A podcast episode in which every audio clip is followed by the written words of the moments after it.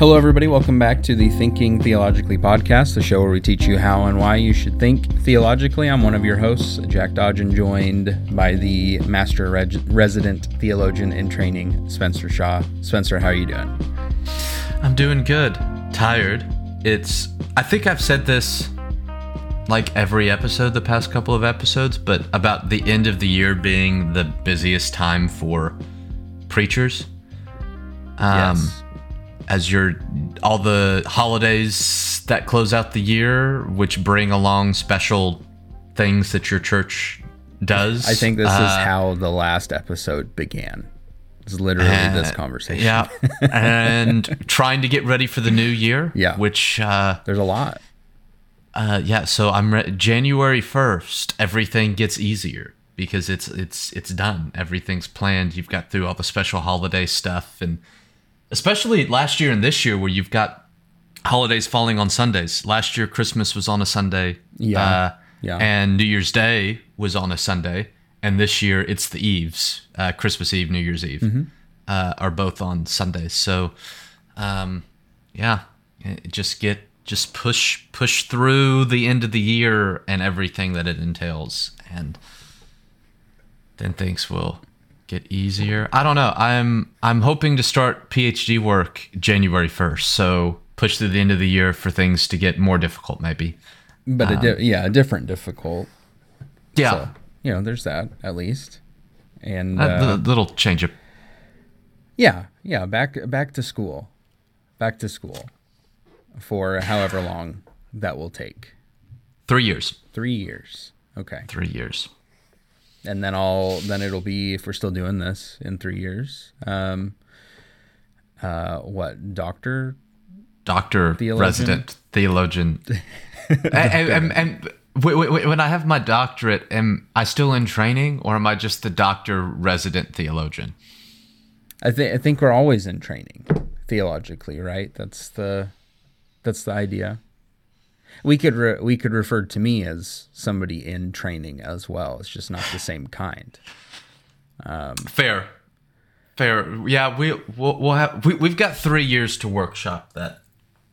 we'll we'll My, try to figure my it new out. description. We'll try to figure it out. Uh, We'll, we'll then. throw it into an AI generator and see what pops out. Oh man, AI in three years.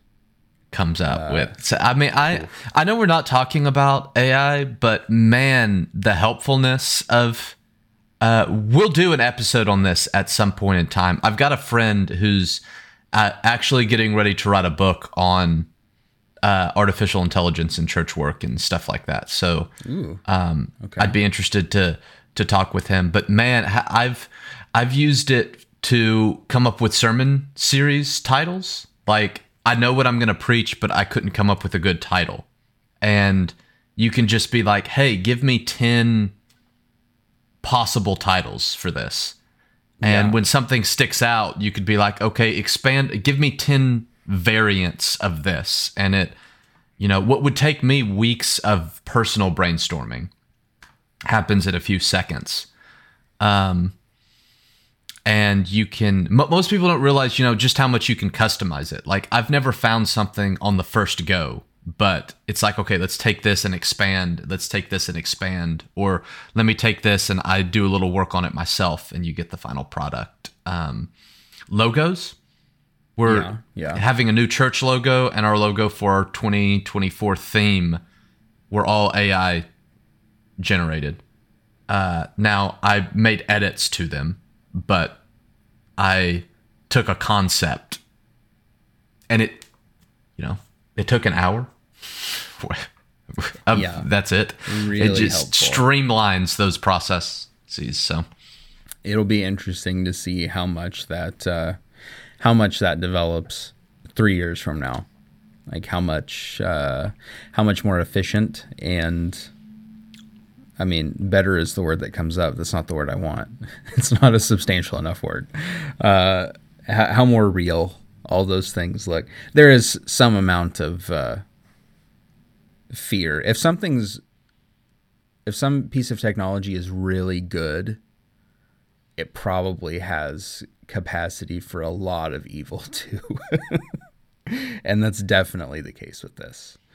Um, but, you just if if people learn how to use them, like, um, it's it's not uh it's not something to fear. Like I know I've talked to uh because I, I I know one of the big things that people were afraid of was like in school, like get it to write your essays and stuff for you. yeah, Um, and I was always like, well, shouldn't we be teaching people how to evaluate things, not just spit out information? Because we have the internet, like, the, and that's all AI does right now is it gathers all this information from the internet, but it can't, at least right now, it can't evaluate it. Like, it can't sustain a, other than stealing from other places, Right. Evaluating, like, it can tell you, you know, what does, what do people believe about whatever hot button issue it is, but it can't evaluate those arguments. right. It can just spit it all out, which the internet's been able to do. Like I've never understood why we were still uh, doing research papers that were not persuasive. Like what? Yeah, That's what Wikipedia is for. Like Yeah. the it, the job's been done. Like the, there's no use in that other than to help people learn how to write. But eventually, you've got to progress to how do I evaluate? We're filled with so much information. How do I evaluate this information? Um, which is actually not that different than what our episode's on. Uh, how do we how do we evaluate It's true. um, Very true. information in Scripture? Yeah, we uh, we covered in the last episode uh, wisdom literature and how to interpret uh, that part of of the Old Testament. We move into the Gospels today with how to interpret those things with some uh, interesting discussion. I think uh, today for this episode. The show notes look somewhat short, but who knows uh, how long the episode will actually go. Probably means it'll be the longest. yeah, that's true. Uh, but before we get into actually how to interpret the Gospels and evaluating those things, I want to remind you about our Facebook page, Thinking Theologically, and to uh, follow us there, uh, as well as uh, our website, thinkingtheologically.org, where we do post uh, articles from time to time and have some more plans for things like that. So if you're not on uh, if you're not following us on Facebook or checking the website uh, every now and again, then you're maybe missing some extra uh, dives into some of these subjects uh, that we discuss here on the podcast. Uh, also, want to remind you about Strong Church Ministries at gmail.com. That's where you can reach us with uh, thoughts about episodes, questions, maybe thoughts for future episodes and criticisms and stuff. But if you want to criticize, you should save it for social media. You can get a, a hold of uh, Spencer and I on Facebook, or me on Facebook, and Spencer on Facebook and everywhere else. That's how I should. Uh, that's how I should say that. Yeah. So, uh, if you want to criticize, that's the place to do it. Everybody knows that. Uh, just air it out publicly, or send it to our DMs with anger and all that, you know, whatever. And we will do our best to interpret it in the appropriate way because that's what we're interested in and give you an AI formulated response. Yes, absolutely. so we're talking about gospels today and how to interpret those. Um, I would think that most people would probably go gospels. Those are like out of all the New Testament stuff. Those are the easy ones. Gospels are easy to interpret. It's just you just read it and it's pretty straightforward and all that. As it turns out, there's more. Uh, there's more to it than just going through and going, ah, it's just Jesus's life and telling us about stuff. The Gospels differ pretty heavily from one another, and I don't just mean John from the others, but all four of them are uh, share various similarities, but then also have peculiarities in how those similarities are presented and where they're presented and all that sort of stuff, which brings up questions about okay, why why are they written that way? What am I supposed to do with this? And uh, we've got a bunch to bunch to say about that. We're going to start with context uh, in interpreting the Gospels here, and uh, this is where I mean, eventually here it'll it'll get pretty interesting in, in discussion. Hear us all the way through, I guess, is what I'm what I'm saying here. Spencer, where do we want to start uh, with with the idea of context in interpretation? So I want to mention what we're going to talk about in the context section, and in the the second thing that we're going to talk about. We've had not full in depth discussions, but more in depth discussions of these ideas in previous episodes. Uh, I went back and looked. If you're on uh, one of the podcast platforms, so Spotify, Apple Podcasts, something like that, they should be numbered. Uh, episode 31 and 32. We talk about in episode 31 the Gospels, tradition, and genre. And in episode 32, uh, how were the Gospels composed? And so I would refer you back to those if you haven't listened to them because we're be not in going to go show notes. By the way, we'll we'll have them there Yes. on, on the website. uh, go back and listen to those if you haven't, because that's going to be a little deeper discussion of some of these things. We're not going to go quite as in depth, but talk more about application. So, how do we use these ideas in at the actual practice of reading and interpreting the Gospels? Is what we're going to dive into here. Not so much into how they work. And I mentioned to Jack, I would like at some point down the road to do a truly deep dive into some of these concepts, which we have yet to do. Yeah. Um, but we'll save that for later on down the road. So, uh, when you think about context, which is where we've started in all of these episodes, I, I think the context of the Gospels begins with staying inside of the same gospel. So if you're interpreting a passage in Mark, stay in Mark, or Matthew, stay in Matthew, Luke, stay in Luke, John, stay in John. Uh, allow the gospel texts to stand on their own. And so fight the urge to compare gospels, to compare the same story in other gospels, or to try to harmonize all of the gospel accounts. I am a firm believer that harmonies of the gospel are like the worst thing that have ever been made. Um, I think they're just absolutely terrible and unbeneficial and inaccurate, and I could go on and on and on. But they date very early. Uh, the Diatessaron, which uh, literally means through the Gospels, uh, was a harmonizing of the Synoptic Gospels uh, that dates to the second century. So early on, people were trying to harmonize the Gospels, and early on, people were like, "Don't do that." Um, and uh, the reason is is that each gospel writer is trying to do something different with their stories, and so allow them to do so. Um, we're going to talk here in a moment about how you begin to compare gospels. But at first, when you're reading a story, let the story stand on its own. Let that particular writer, whether it's Matthew, Mark, Luke, or John, do with the story what they are trying to do with the story. Because when you begin to compare the gospels, you don't allow Matthew to tell you what Matthew wants to tell you with the story, or allow Mark to tell you what Mark wants to tell you. And then when you try to harmonize, the problem with harmonizing is you get these discrepancies in the stories because they're told differently. Yeah. Because the different authors are trying to do different things. And what you end up doing is having to guess.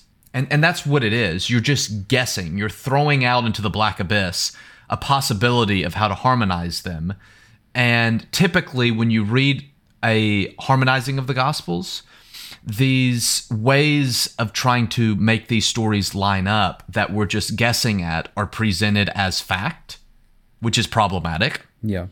Uh, or, um, you know, I've seen people really struggle in their faith because they can't figure out how to harmonize them and forgetting that the gospel authors never wanted you to harmonize them. So, for example, um, uh, you remember the story of Jesus uh, f- uh, telling the uh, at least some of the disciples uh, to toss the net out, and you have the big catch of fish. Yeah. So uh, in Luke five, I believe it is, you have an account.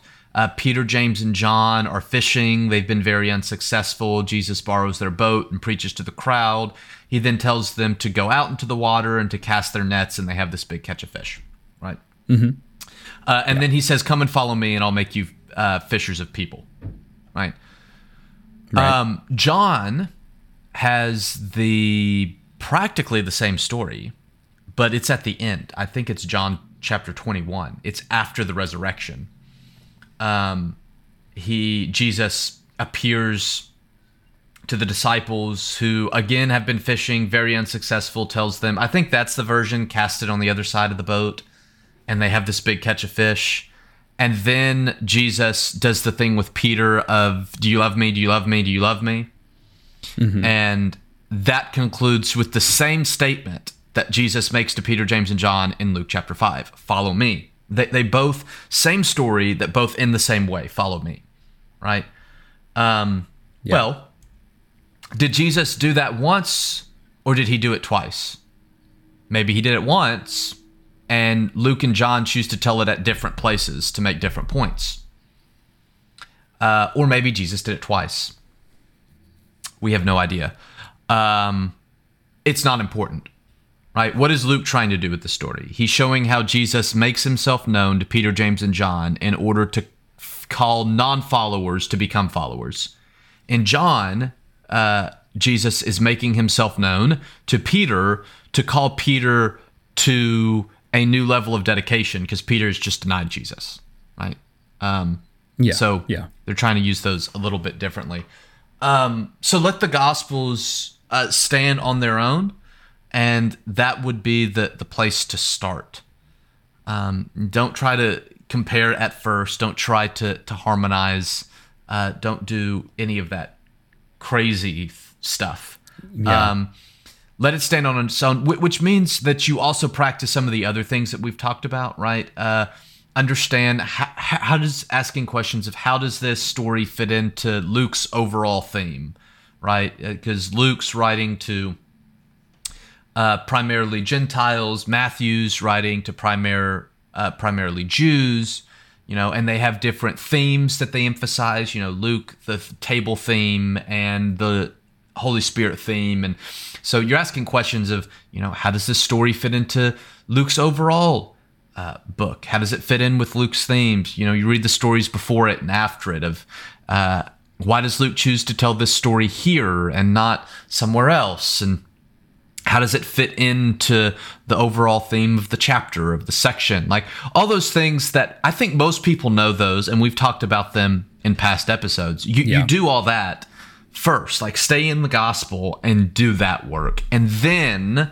as we're about to get to you can start doing some comparison but you have to be careful how you do it Yes. Yeah. There's uh, we have mentioned some in the past. I think in some of the like the episode 31 and 32 we we referenced a little bit, but um uh, they're all over the place. Um, the yeah, how many angels are at the resurrection? Who got there first? Um, the you know those are going to be different. Uh, even with the other similarities that are there, you have stuff like uh, Jesus being tempted in the the wilderness, and Matthew goes bread, temple, mountaintop, and Luke says bread, mountaintop, temple.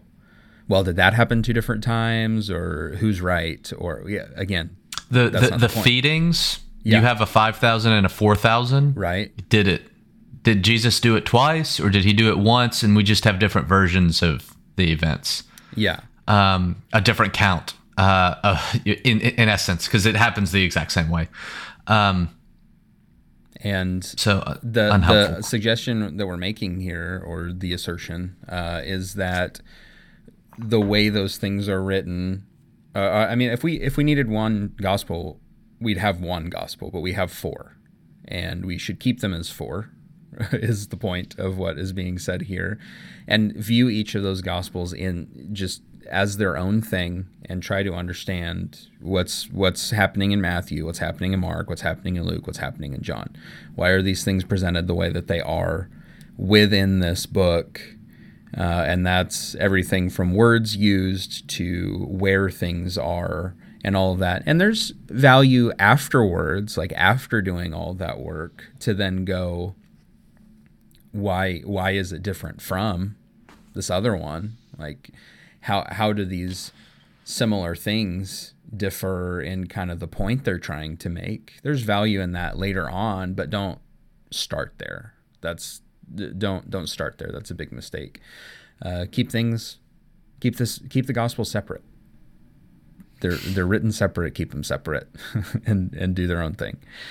Okay, moving on from here, something that well, I, this might be helpful for listeners that are maybe unengaged with this.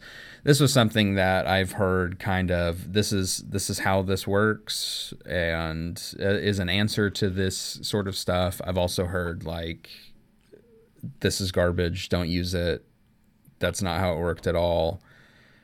Uh, it flies in the face of inspiration and all that sort of stuff. Uh, I would say that neither is really the case in all of that, but you've done a lot of uh, you've done a lot of work on the stuff that's being presented here. So listen to these things and uh, hear all the way through. Moving from uh, the Gospels being individual, uh, maybe they uh, maybe they uh, borrowed from each other. What do, you, what do you have to say about those things? So if if we start in the one gospel, right? We don't try to harmonize them. We don't try to compare them at first. Yeah. Uh, we when we then move on from that. So we've we've established okay, this is how Luke is using the story, or this is how Matthew is using the story. This is how Mark's using the story. Uh, you could also go back. I've written some articles that I we've shared. I think the last two Easter's about the resurrect resurrection accounts in the different gospels and how they're different and what the different authors are trying to do with that story, how it fits into their overall theme. So that's an example of the step one. Uh, and then when that's established, you can begin to do some comparison uh, of the different uh, accounts um, within the different gospels, but uh, you have to be careful with the way that you do it. So, the first thing that I think is important to understand uh, is what's called Markan priority. We talked about this in those other two episodes. It's the idea that Mark was the first gospel written probably in the late 60s, so 68, 69, right before 70 when the temple was destroyed. Uh, that's likely when Mark was dated. And this is an oversimplification, but I find it for the average person in the pew an easy way to think about it. So Mark's written in the late 60s, and then Matthew in the 70s, Luke in the 80s, John in the 90s. So you can kind of think of 10 year gaps between each of the Gospels, starting with Mark. Uh, now, we know that the authors used sources, right? Let's take Luke, for example. He's the best example because he tells us that he used sources, right? Yeah. And Luke, r- regardless, uh, you, you know, there's debates to be had about who actually wrote the different Gospels because uh, you may or may not know that the original Gospels had no name attached to them. It wasn't called originally the Gospel according to Matthew, or according to Mark, or according to Luke, or according to John. It just started. There was no title originally. Uh, there was no name because it wasn't a letter. Like Paul's letters begins with "I Paul to the church in Corinth." Yeah. Uh, so you know the audience, you know the author. That's not the way the Gospels start. If you, there's no specific audience mentioned, there's no specific author mentioned uh, because they're not letters, they're ancient biographies. And so uh, over time, tradition, church tradition attaches names to the Gospels. That's where we get Matthew, Mark, Luke, and John. But you have to understand that, like with the Gospel of Luke, you have someone 500 years after Luke was written say that someone 300 years earlier, so 200 years after Luke was written, said that Luke wrote it. Like that, that it's not very reliable, in other words. Um, now, I actually think that there's good argument for Luke writing Luke.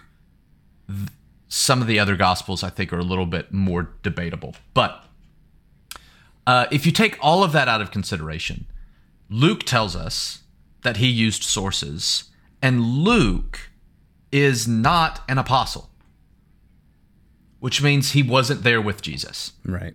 He didn't witness any of these things. So even if you don't believe Luke wrote it, you probably aren't going to argue that another one of the apostles wrote it, generally.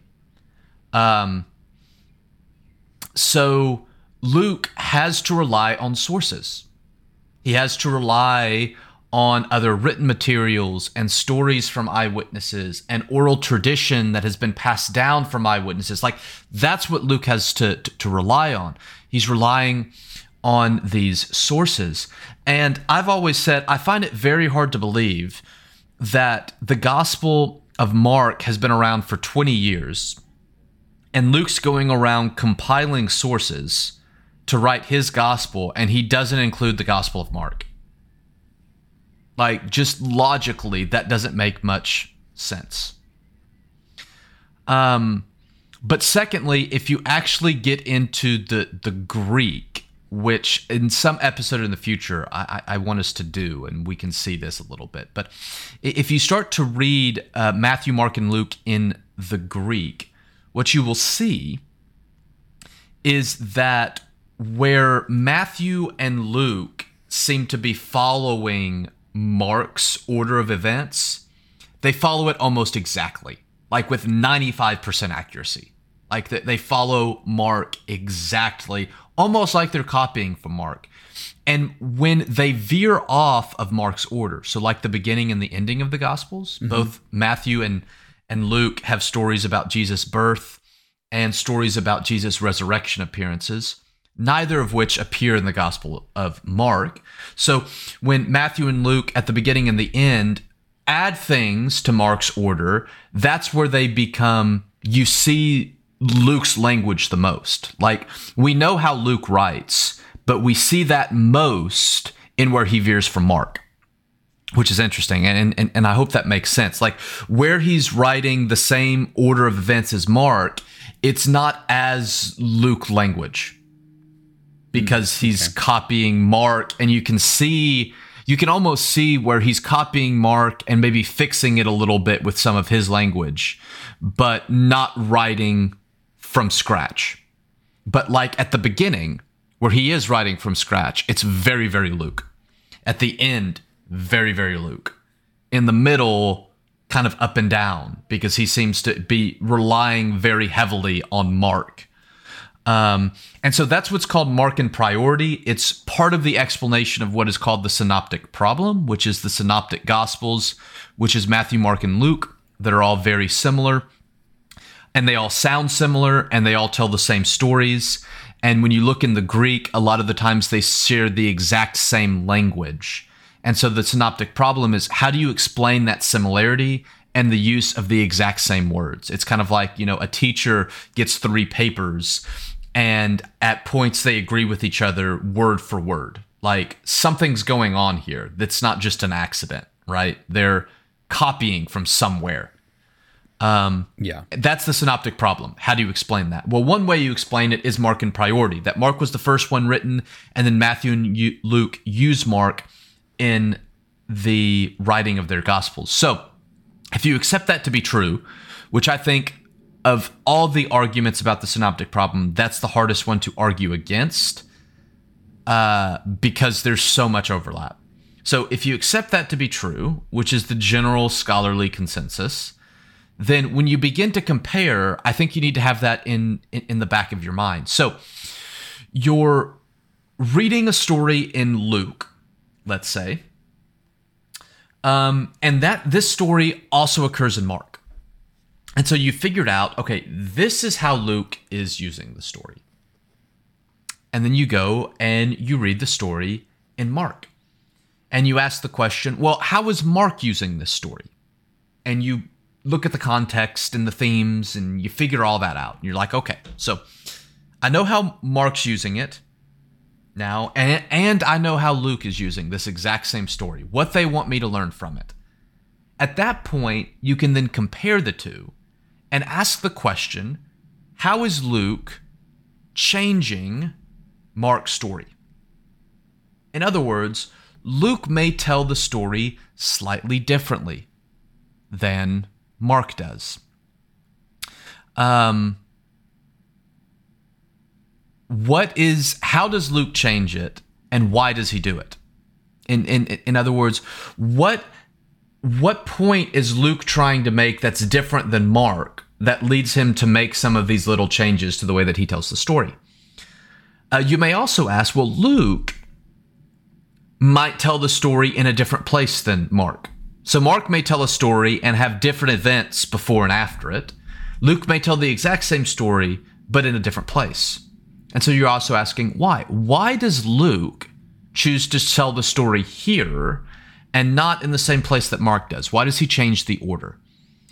Uh, what is Luke trying? And the reason is probably because Luke is trying uh, to get us to interpret this story in light of the stories around it. And so he wants to move it to a different location okay, so that uh, he can get the reader to interpret in light of some of these other things that Jesus has has done. So he moves uh, the story someplace else, and what that allows us to do is that takes us to a deeper level of understanding what Luke is doing with the story because we're not just asking what is Luke saying? How does it fit into its themes? How does it fit into the context? But now we can also add to it how, in doing all those things, is Luke changing Mark? and it opens up well luke is changing mark in this way or that way to make this point and that point or to bring this part of the story out that mark doesn't seem to be very concerned about or so on and so forth. And you can do the exact same thing with matthew. You find a story in in matthew and the same stories in mark and you ask the same questions. How is matthew changing the story? And maybe matthew doesn't like maybe he tells it exactly the same and is trying to do the exact same thing as Mark. Maybe he's not. So he changes it, he adds a little bit, he takes something away from it, he puts it in a different context. Um, all of those different kinds of things. And so yeah. when you're comparing, you're not comparing to try to harmonize, uh, but you're comparing with this understanding still that both authors are trying to do something different, but that Matthew and Luke are working off of Mark, and that can help open up how Matthew and Luke are doing different things by telling the exact same story. Yeah. Yeah. And there's part of me that wants to give an example of this, and then part of me that wants to say, let's wait and use that for a specific maybe maybe the next episode is a little bit of a deeper look into some of this stuff i don't know i don't make the rules here so don't hold me to that uh, yeah, listeners. that might not be a, a bad idea. You can go back. I don't remember which episode it was, but didn't we do one on the parable of the wicked tenants? I think so. In the synoptic gospels, each one tells the story differently and is doing making a different point with the so that would be one that you could go back and I'll look for that one. Read, read, listen to. Yeah. Um that would um be an example which yeah. might be we might do another episode with that example but doing it differently than we did the last time. Sure because uh, that's a that's a great example of um, the way that changes are made. So yeah, there's a lot of um, like uh, the example I'm thinking of is Sermon on the Mount, Sermon on the Plain uh, with Matthew and Luke, or those two separate things? Was that one big long lesson in Matthew, but in Luke, it, you know, why why are they different? Why are the Beatitudes different? Why? Yeah, you can also. Um, I don't remember the way that it works, but another good example is the unforgivable sin, blasphemy of the Holy oh, Spirit. Yeah. yeah. It, I, I don't remember which two gospels it's in, but it's in two very different contexts and means two very different things. Yeah. Um, and which is it's the exact same story, but uh, it the way that the two authors def- authors define means to blaspheme the Holy Spirit are completely different. Yes, which is interesting. Yeah. Um, I want to say yeah, here before we, go. we get there, in. There's our next episode. Yeah. Uh, so I want to say here before we get into the other pieces of this that all kind of fit together. Um, there the and and uh, Spencer was, I mean, in no uncertain terms, very harsh against the harmonized Bibles are are you know awful. That was even nicer than what you said. I Yes, don't it- disagree though. Um, uh, we, Not very nice towards those. from a from a uh, study standpoint, we're doing ourselves a huge disservice when the writer is using and saying things a certain way to get a point across, and we uh, we we erase that point. We erase that point, and uh, well, we we erase all but one of them. We say this is the point, and I need to make sure that Luke and Mark, or you know whichever other one, that they all are saying the same thing that Matthew is saying. But we have different audiences, uh, different ideas in mind, different timing, all that sort of stuff going into all this. So we're actually doing ourselves a huge disservice as students when we try to harmonize those things. We're we're killing off a lot of the theological richness that's there that the writers are are trying to communicate to us. The Uh, that that sounds like a no-brainer like okay well then i won't do the harmonizing thing the trouble comes in with all of this and i don't know how much we actually want to speak to this here say a little thing and then save it for the next the the episode where we kind of deal with this a little more heavily. The problem comes in with this depending on what your definition of inspiration is. And that's where that's where people tend to get caught up. That tends to be uh, ground zero is what is my definition of inspiration, and then I'll go into how to interpret all of these things, not based on how things were written then, not based on culture at that time, but based on my definition of inspiration, which, depending on what that is, could be too strict or even far too loose uh, as, as to what inspiration actually is. Uh, but you end up with a lot of people that might be hearing this, and so maybe we'll say something to it. That might be hearing this going, hold on, if they're like using each other's stuff, why would they need to do that? Uh, spirits telling them everything that they need to hear and all this stuff. And what does that what does that do to my belief in inspiration? You know, like it they they don't need to do that. They don't need oral tradition. They don't, which we haven't talked about yet. Uh, they they don't need these things, and that's typically where that's typically where the trouble comes in uh, with this partic- particular topic. Uh, have you run across similar uh, uh, challenges to this? Yeah, yeah, and the I'll say this. We, we can dive into it more in the next episode, but Yeah, yeah, I'll I'll say this for now. I think the problem is scripture never defines inspiration.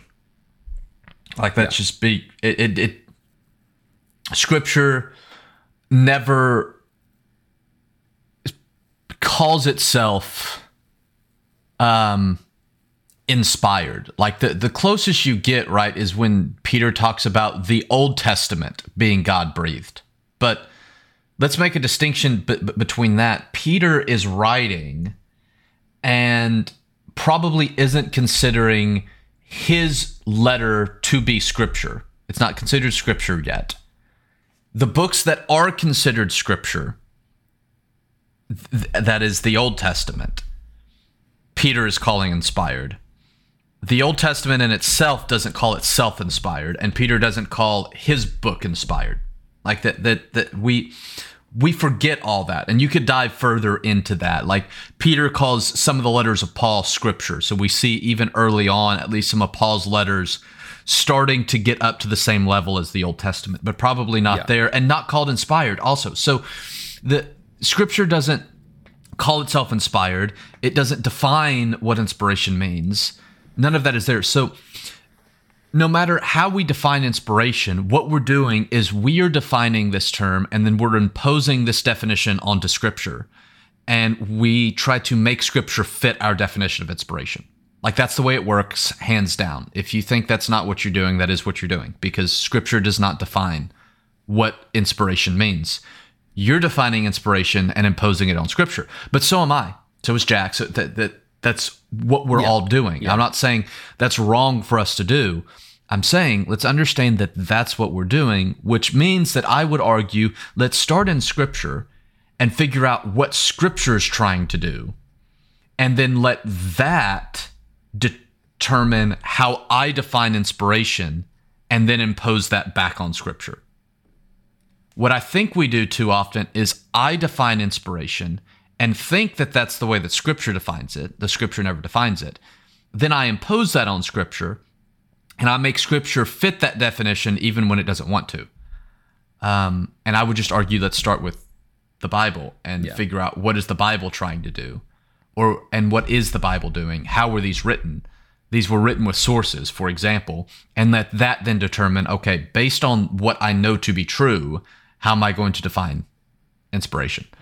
Um, it doesn't mean that the Bible's not inspired. It's just I have to let a Bible that doesn't define inspiration define inspiration, if that makes sense. So, um, it's it, to me, it's a little different of starting point Yeah. um, yeah. Yeah. than what what most people have. But we'll probably talk about that a little bit. Uh, and we did some episodes on inspiration, so you can go back Yes. and uh, listen to those as well. Um, I would get a say that I more. would link those too, but now we're now we've got a hundred episodes in the show notes. Go back and listen to every episode Every episode we've ever done. that we have ever done, and it will make this episode make sense. Perfect. Um, okay. Moving moving from Marcan priority because uh, the uh, we are becoming self fulfilling prophecy with this episode. Shortest notes, longest episode. Longest episode. Uh, we have Q, just the letter Q here. What is that? Stands for uh, the German word quell, which means source. So, back to the synoptic problem. Uh, not only do you have these stories where Matthew, Mark, and Luke agree almost word for word, and people try to figure out, well, what's going on here, but you have other stories that aren't in Mark, but are in both Matthew and Luke Okay. and Matthew and Luke agree almost word for word, like they're copying again. And so that's the second step of the synoptic problem is okay, how do we explain these stories that show up in all three? Well, we explain that by saying Matthew and Luke copied off of Mark. But then what do we do with these other stories that show up in only Matthew and Luke, but they seem to be copying from someone? Um, well, that has led scholars to hypothesize the existence of a source called Q. And I say hypothesize because we don't actually have Q. We don't actually know that Q existed, but it's just it's a hypothetical document that both Matthew and Luke had amongst their other sources, which explains when Matthew and Luke agree word for word on stories that aren't in Mark. Now, what's interesting is where Matthew and Luke agree word for word is almost always in sayings of Jesus, not narrative. Sayings of Jesus. Hmm. So that has led scholars to hypothesize that there was this source, which they just called Q, which means source, like because we, don't have it. But there's this source called Q that was a sayings gospel. It was just list. It was a list of sayings of Jesus. Jesus said this. Jesus said that. Jesus said this other thing. And both Mark and Luke have a copy of these sayings from Jesus and use that as one of their probably many sources that they used in compiling their gospel. Now, what's interesting about Q, we could delve a lot into this, but uh, go online and Google uh, the Coptic Gospel of Thomas. Uh, the Coptic Gospel of Thomas is a sayings gospel. So, what scholars hypothesize Q was just Jesus said, Jesus said, Jesus said, no context, no story, no narrative, nothing, just a list of sayings that begins with Jesus said. And then Jesus said, Jesus said, Jesus said. So no context. The Coptic Gospel of Thomas likely dates to the mid second century, maybe even early second century. So it's a very early gospel, not, not as early as our New Testament gospels, but very soon after, very early. And what the Coptic of Go- uh, the Coptic Gospel of Thomas illustrates to us is that very early on, there were gospels that were just lists of Jesus sayings. So, what that means is that the hypothetical Q isn't all that far out there as an actual possibility. Because we know of a gospel that was in a similar form that existed you know within 50 years of the writing of the new testament gospels. Sure. so very early. Uh, some people have argued that the gospel of thomas is q but the gospel of thomas seems to be seems to know the synoptics like it seems to be copying from them not the other way around Okay. um, seems to be the seems to be the case with with Q, and that's a deeper discussion of, of why scholars think that. But uh, Q does seem to postdate uh, the Gospels. It also seems to incorporate some Gnostic teaching, which didn't exist until the second century. uh, that is yeah. now the uh, some listening may have heard of Gnosticism because it's talked about a lot with the uh, Johannine literature. So Gospel of John, First, Second, and Third John Still very relevant to today, by the way. d- discussions. Uh, yes, um, uh, Gnosticism was just a reworking of Platonism, Yep. uh, which both of which are just a reworking of modernism. Uh, mo- modernism is just a reworking of Gnosticism, which is a reworking of Platonism. Um, N.T. Wright actually did a series of lectures on it that were turned into a book. Um, Eschatology in the Kingdom. I don't know. I've got it sitting over on my shelf, but I can't read the spine he talks about it in that book. Anyway, um, so you may have heard the term Gnostics. Uh, the scholarly consensus today is that Gnosticism did not exist in the first century. Um, maybe some of the roots that develop in to the Gnostic movement were there, but it didn't actually exist. So uh, I mentioned the Johannine literature because sometimes First, Second, and Third John are interpreted as the false teachers that John is addressing are Gnostics. They're not Gnostics. There's considerable differences between what the false teachers in 1st, 2nd, and 3rd John are teaching and what Gnostics came to believe. But what they're teaching could have been the roots of what turns into Christian Gnosticism in the second century. Um, but I say that to say because the Coptic Gospel of Thomas has passages that seem very Gnostic, if they are Gnostic, then it has to date to the second century because we have no evidence of Gnostic teaching actually existing in the first, but develops mid second century. Um, I know that's a lot there, um, but there's your little history. But so if we accept Q, which not all scholars do, but let's assume Sure. That there's this source that are just sayings of Jesus that both Matthew and Luke used. Which what that means is that when you begin to compare, you can do the same thing that you do with Mark. So you have a story in Matthew. It's not in Mark, but it is in Luke. And so you say, okay, this is probably a story that they got from a similar source, perhaps Q. And Q could also be multiple sources. Like it doesn't have to be one document. It's just the idea that there there's this similar source or group of sources that they're both using. So that's something else to keep in mind. Not so not that that matters, but um, in case you were wondering. So Sure. uh, you have a story in in Matthew. It's not in Mark, but it is in Luke. You figure out what it means in Matthew, then you go over to Luke and you figure out what it means in Luke, and then when you compare, you ask the question of okay, if they're both copying from the same source, again, how are they using this story differently? Hmm. Why? How do they tell it differently? What are the differences between the way that they tell it, and why might they have decided to tell it differently?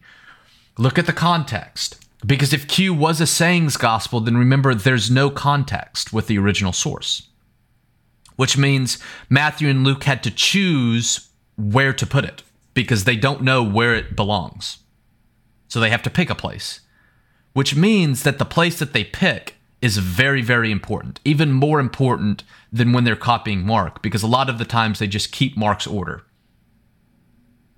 And, um, but they have to choose where am I going to tell this story?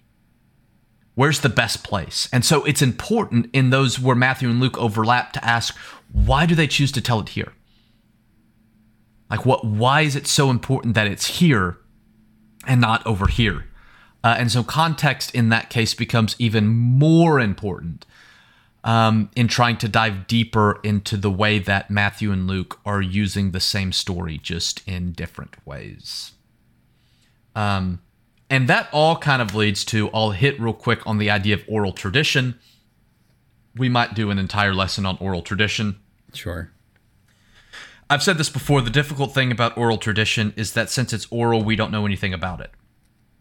Uh, we can work back to oral tradition from things that are written, but once something's written, it's no longer oral tradition. It's now written tradition, if that makes sense. Like, for something to be oral tradition means it can't be written down. If it's not written down, it means we don't have access to it today. The only things that we have access to from the early followers of Jesus is what is written down, The tradition formerly known as oral tradition. which is not oral tradition. But what that means is that uh, the gospel writers, when they're writing, they are p- likely using oral tradition and now writing that oral tradition down. Um, and so I think that's just an important to keep in mind because when you start doing these comparisons and still allowing the gospels to stand on their own, and you're asking questions of how are they using the same stories differently, uh, what factors into that is oral tradition. They may have access to other traditions that tell the story differently. So Luke may be copying from Mark, but the church that he's a part of has been telling the same story for that Mark's telling for generations. They just tell it slightly differently, which could lead to Luke telling it in the way that Luke does, right? So um, it's just an added piece to not that the oral tradition is all that important, I think, for most of our interpretations, but it's an added piece to understand why they may have told it differently. So, the point that it comes down to is you always, even when you're comparing, you allow every gospel to stand on its own. And when you do compare, the question is, how are they doing it differently? How are they tell and why are they telling the same story, maybe in a different way or maybe in a different context? And not that you understand Markan priority or Q or, or the synoptic problem or anything like that with great depth. You don't have to. But I think the way that's helpful is for us just to understand why we need to ask those questions. Why is it important to ask? Why does Luke tell the same story in a different way in a different place? Um, to unlock in even more depth um, what Luke is trying to do. Uh, we even talked about that a little bit when we did the Lord's Supper in Luke, right? Yeah, Uh, Luke tells the Last Supper differently because he's doing different things with it. Right. Um, and the reason we ask those questions is built on the idea of Markan priority and of Q and of oral tradition. Because here's something that's interesting. I know we're like already out of time and we've got more to talk about, but um, when you compare the Lord's Supper in Matthew, Mark, and Luke, where they agree word for word is uh, what you could call liturgical or worship language, like what someone might have said during worship. I think I said this in one of those episodes. So Jesus took bread, broke it, gave it to them, saying, like, that's word for word agreement. Same words, same Yeah. tense, same same everything in all three. Which to me suggests that all of that dates to an oral tradition that predates Mark like those were the words that were being used by most Christians in most Christian communities as they took of the Lord's Supper since the very beginning. And though that language becomes so ingrained that it shows up in all three accounts. Um, and that's an example of where the the oral tradition is actually kind of interesting because I think that dates back to an oral tradition. Um, uh, per- particularly within churches. Uh, I think it's liturgical language that shows up in all three accounts, word for word.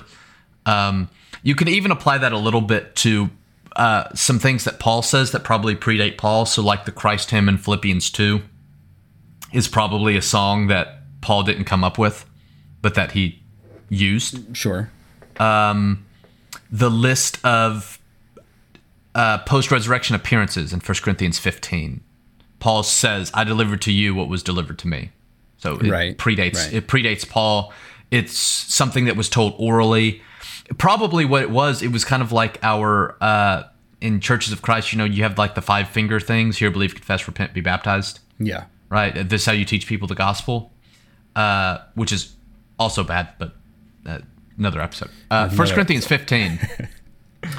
uh, likely served like that. It was how you know when you tell people about Jesus, this is what you say. He died, he was buried, he was raised, and he appeared to these people. And like that was handed down orally, and then Paul decided to finally write it down, um, which is when it stops being oral tradition because Right. now it's written tradition. Right. But that's something that probably has a connection back to an oral tradition. Um, when Paul talks about we cry out Abba Father in both Galatians and Romans, probably liturgical language. Um, okay. so probably dates back to an to an oral tradition uh, that uh, was used in. Uh, so Abba is Aramaic for father, which Aramaic is what Jesus spoke. So when Jesus talked about God as Father, he would have used Abba. Uh, but as Christianity begins to spread, it begins to spread into not, uh, especially to the Gentiles uh, who don't speak uh, Hebrew or Aramaic, they're Greek speaking. Well, Right. uh, pater uh, is the Greek word for father. So Abba Father is uh, Abba Pater, which is just father, father. But the idea there is that uh, we, so Gentile Greek speakers, refer to God as our Father in the same way that God was Jesus' Father. So Jesus could call God Abba, and we can call God Abba. Like that's the idea. It's the deep connection of we are sons of God in the same way that Jesus was, because we're in Jesus. Yeah. That's the idea that's being, which is a phenomenally deep idea. But um, what probably happened is that in churches, uh, people used this language of Abba Pater to bring out that deep of I'm calling God Father in the same way that Jesus did. And so, using uh, Gr- Greek speakers who didn't know Aramaic, but that Aramaic word hung over in their communities because of its deep tie to Jesus, if that makes sense. Um, so that's probably an example of something that also predates Paul, was an oral tradition, particularly within worship context, that Paul then integrates into uh, Galatians and uh, Romans. So there's another example of how the oral tradition mm, possibly works, at least within Paul. Um, question here for you before we get into what is subpoint E on our point one here. Do you want to wrap after that, after E, or do you want to try to run through everything else? Because we can do as many episodes as we want. We're in charge here. Um, let's quickly run through everything else. All right. Uh, I don't have. I, I- don't have as much to say. I don't think. We'll two. see. We'll see. We'll see. We'll see. Uh, okay, the, so the last one here uh, audience and mirror reading. mirror reading. So uh, the idea of mirror reading is that you're you're reading what Matthew, Mark, Luke, or John say, and you're trying to mirror that into what situation that gospel author was addressing or writing into. So, in essence, what audience he was speaking to. Yeah. Um, and there's inherent problems with mirror reading because you can't always tell. So you're doing a, a lot of guesswork sometimes, particularly with the Gospels, who don't have addressees. Uh, but also, th- there's been some there's deba- a lot of debate going on in scholarly circles right now um, about whether or not the Gospels actually had an audience, or if they were just generally to be read by everyone, or whether the author had a particular community in mind. Um, I want to say it was Richard Bauckham who wrote a book a few years ago called like the Gospels for Everyone or something like that, and argues that the Gospels did not have an intended audience. Oh. And makes a very, very compelling argument, which has led to a lot of debate about whether you can even do mirror reading with the Gospels. Now, I take a middle of the road approach. I think the gospel authors expected their work to be read by a large group of people, just like Paul expected his letters to, as we know. Sure. He wrote them to one community, but expected them to be shared. He mentions that to the Corinthians. Um, and I think that's probably what's going on with the Gospels that there is a community, there are specific situations that the author has in mind, but they also expect and are writing in such a way that it applies to a much larger and broader audience. So, um, the idea of mirror reading is just uh, the idea of interpreting it in light of the audience. Like, what is the situation and the people that are being addressed. Again, I mentioned Matthew's written to Jews, Luke's written to Gentiles.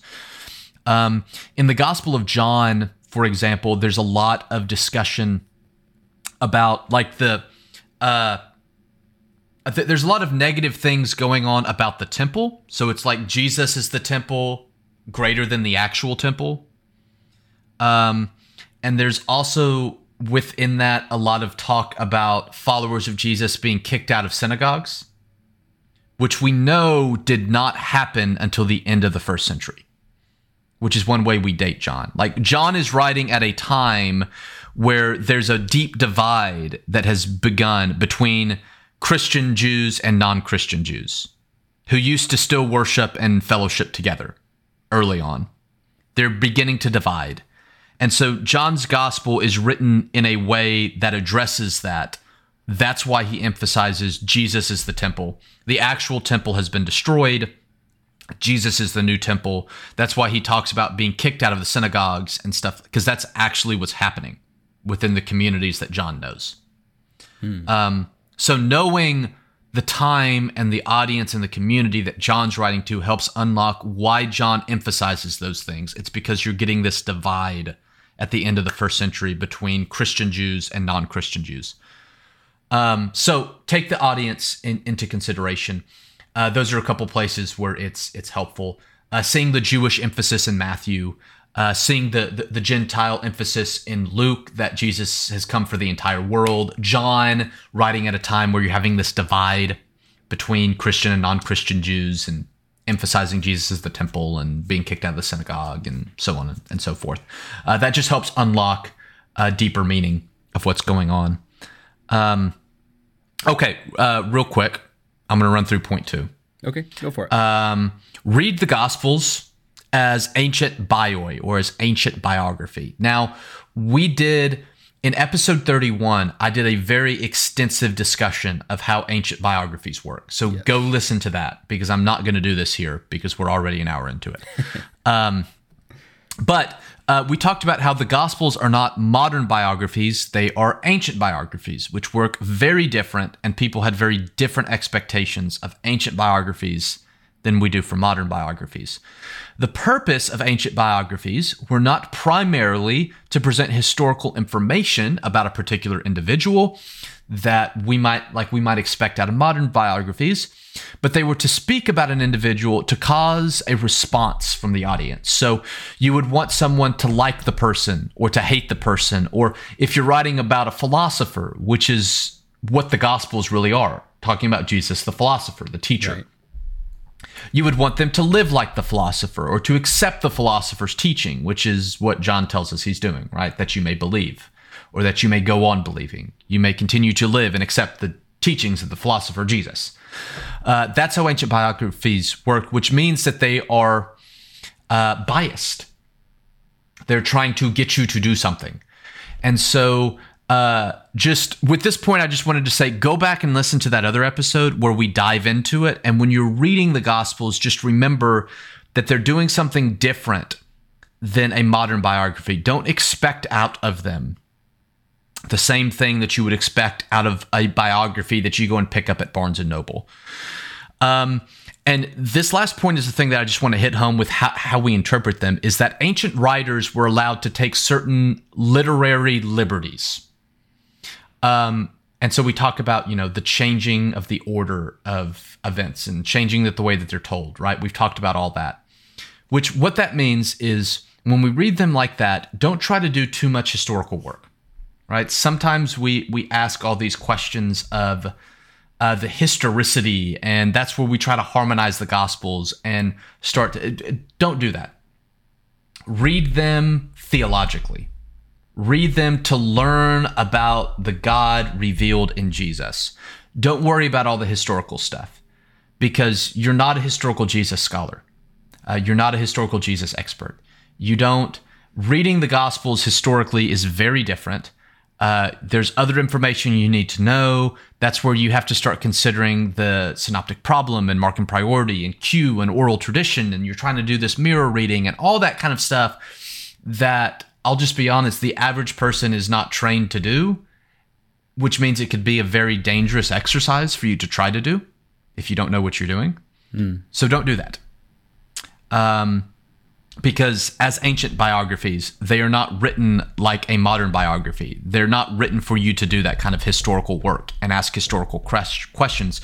They are written to say something about God, to do theological work, and to ask theological questions, which means you ask questions about how is this, what is this story trying to teach me about the God revealed in Jesus? Uh, that's particularly true for the Gospels that are speaking about Jesus. So don't try to do too much historical work. Uh, just stick to the theological side of things.